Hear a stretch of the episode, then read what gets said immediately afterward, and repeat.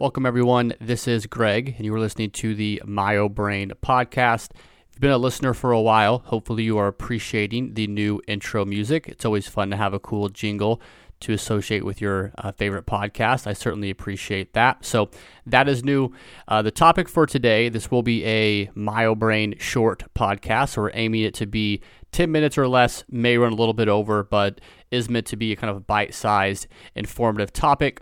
And the topic for today will be about antioxidant supplementation and kind of the popularity of things like greens powders. I posted a few options in the client Facebook group.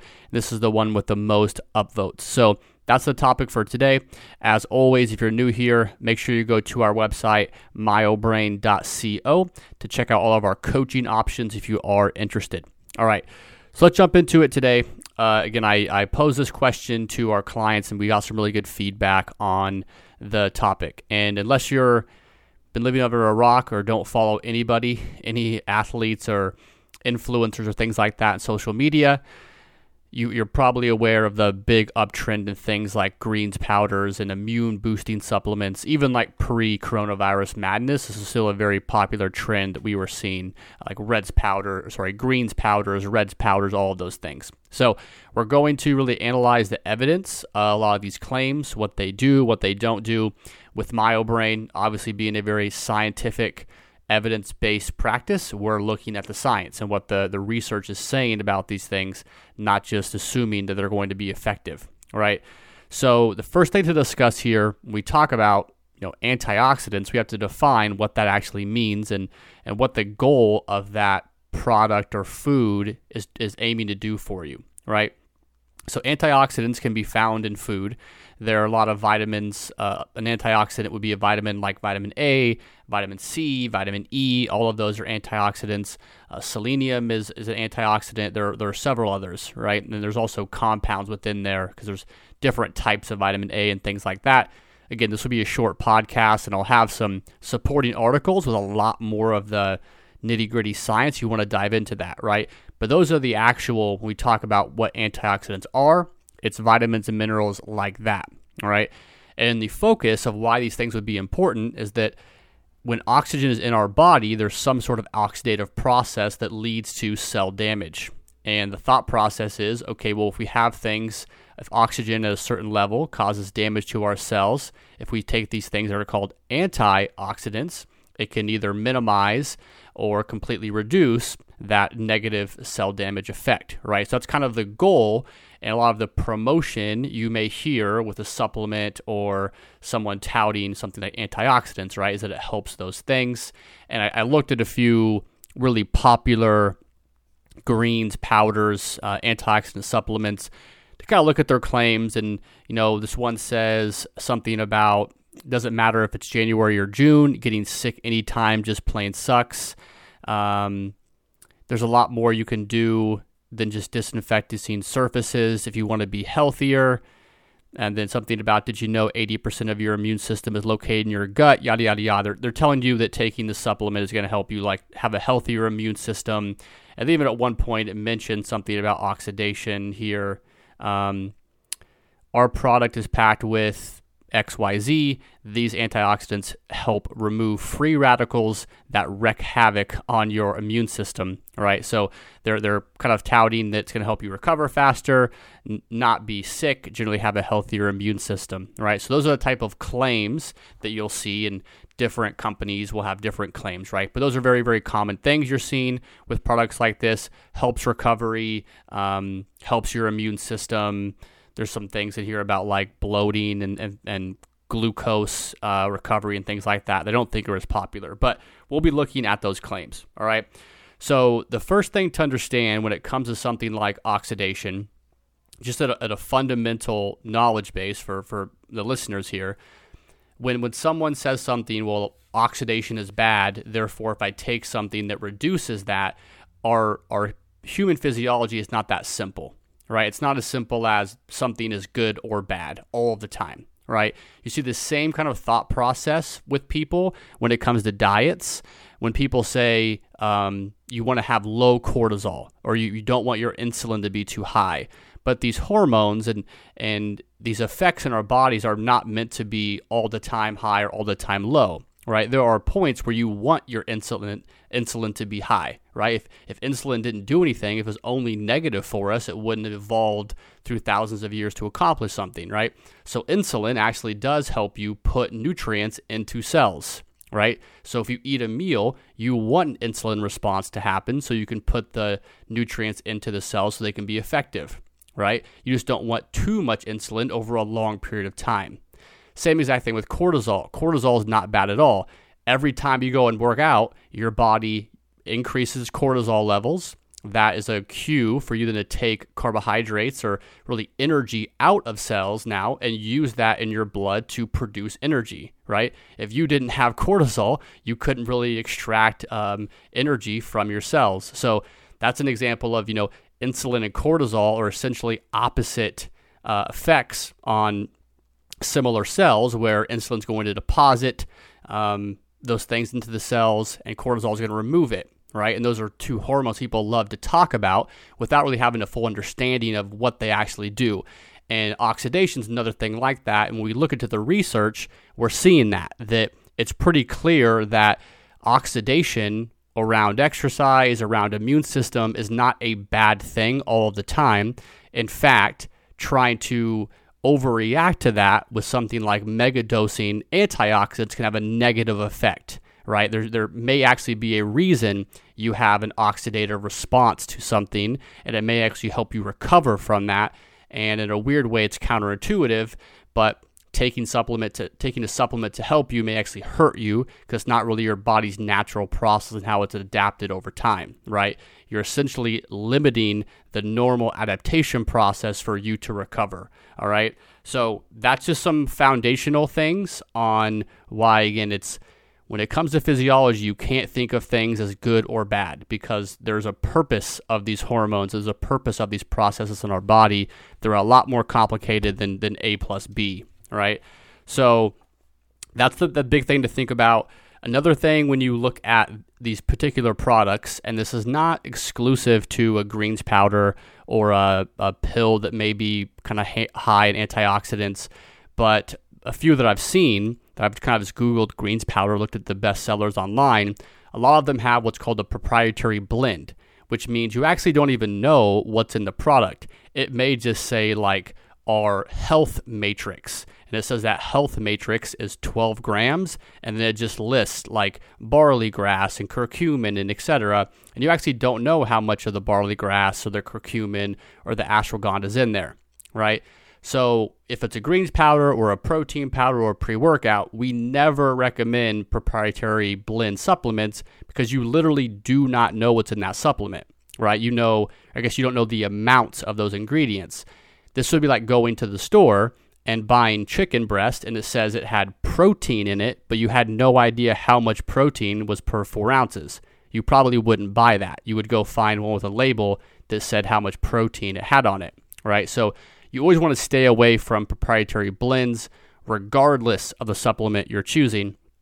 And then one other thing is, as a whole, the, the research and you'll we'll, we'll go over some things, and also the supporting articles have a lot more references as a whole, antioxidant supplementation has not been beneficial on a lot of these claims that the supplement companies are making. But there will be some individual ingredients in these products that have been shown to be effective. Like two of the ones that I've seen that popped up a lot were curcumin and ashwagandha. And if you look at those individual ingredients, you can definitely go find some research that has beneficial effects on those, right?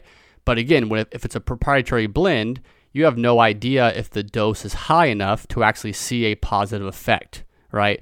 And also, if, if we know that something like curcumin or ashwagandha has been shown to be beneficial, it would be advantageous to go buy those ingredients individually and not, you know, if, if your scoop is 30 grams, uh, you don't want 29 grams of crap and one gram of good stuff, right? Just go buy the good stuff and, and forget all everything else. All right. So those are two that I saw pop up a lot that I do think have uh, promising effects would be curcumin ashwagandha. And we do recommend it to some people, but again, not in a blend. We would actually have them buy the individual ingredients. All right. So a few of the studies that you can certainly look over both in a Healthline article that I'll put in the notes and in an Examine.com article. Examine is by far my favorite uh, online resource when it comes to nutrition, supplementation information. They are just great. They're very unbiased. They tell you what works, they tell you what doesn't work. All right. So they talk a lot about the, the process I was, I was discussing of, hey, the oxidative process may not be a bad thing. And they post studies about how taking uh, antioxidants like vitamin C has actually been shown to delay recovery af- after exercise. It has no effect on DOMS or just post workout soreness. Um, it also has been shown to decrease endurance performance. So, both endurance and resistance training, and when it comes to muscle building and recovery and not being sore, the studies that have been um, brought up as of now in 2020 are certainly on the side of that it's, it's not working. If anything, it's actually detrimental to your progress as an athlete, right? Which is going to be probably most important for my audience. And also, you'll see in both of these supporting articles that the, the research on general health is not promising as well. Most of that research is not in a controlled trial, meaning they're they're really looking at observations of people who are taking these supplements. And if you listen to anything we've discussed in the past, that science is not great because a lot of things can be variables that are not controlled for there. But still, when you look at that evidence, it's not promising. It's it's it's not uh, decreasing your risk of cancer. It's not decreasing your chances of getting sick. All of those things in a more observational study. And then again, a lot of the more controlled studies that have looked at performance markers, again, you'll see here, um, it's generally going to show a decrease in exercise performance, not an increase. All right. And then we, we look at the reason for that being here, and this is kind of my conclusion here, is that again, antioxidants as a whole may not be a bad thing. They're, they're probably certainly not a bad thing. But there's a very big difference in taking a megadose in a pill or a powder of that supplement versus finding it in foods, right? So the first thing is it's going to be the dose that's that's massively different. So if you eat something that's say high in vitamin A, like a sweet potato, that may have I don't know the exact milligrams, right? But maybe it has like 50, 60% of the daily value of that nutrient versus in a pill or a powder, you may get 10,000% of your daily value of that nutrient. And while daily values may not be the perfect quantity for every human being to consume, you're probably not so much of an outlier that 10,000% more than the normal person is what's going to be beneficial for you, right? So the, the dose is something really to be to be cautious of, right? And that may be one of the reasons why a lot of the research is not beneficial for antioxidant supplements because the dose is incredibly, incredibly high, right? And the second thing that's also brought up a lot in these articles is that there are several different types of nutrients in foods. So, what I mean by that, in something like a you know, sweet potato, there may be several different types of vitamin A. There's not just a single vitamin A. There are many different compounds that could be you can consume and your body then converts into vitamin A and how that actually works in your body, right? But not all of those are being able to be extracted into a supplement. So maybe a supplement manufacturer can only get one of the eight versions of supplement A into their pill or powder Therefore, you're not really having that synergistic effect of the full cascade of vitamin A, right? So you're, you're really extracting a small portion of that out. So that could be another big reason why, again, the difference between t- taking between consuming antioxidants in food and and and taking a supplement those same antioxidants are not really leading to the same exact uh, benefits in research. All right, so that's kind of it for this episode, guys. Again, hopefully that kind of paints a picture of why we don't recommend things like antioxidant supplements or greens powders because again, the research is pretty clear. If anything, it's it's a negative detriment to performance and in the big big research, it's not helpful for general health markers. It's incredibly expensive and a lot of people that we find too use these products as an expense of eating fruits and vegetables, right?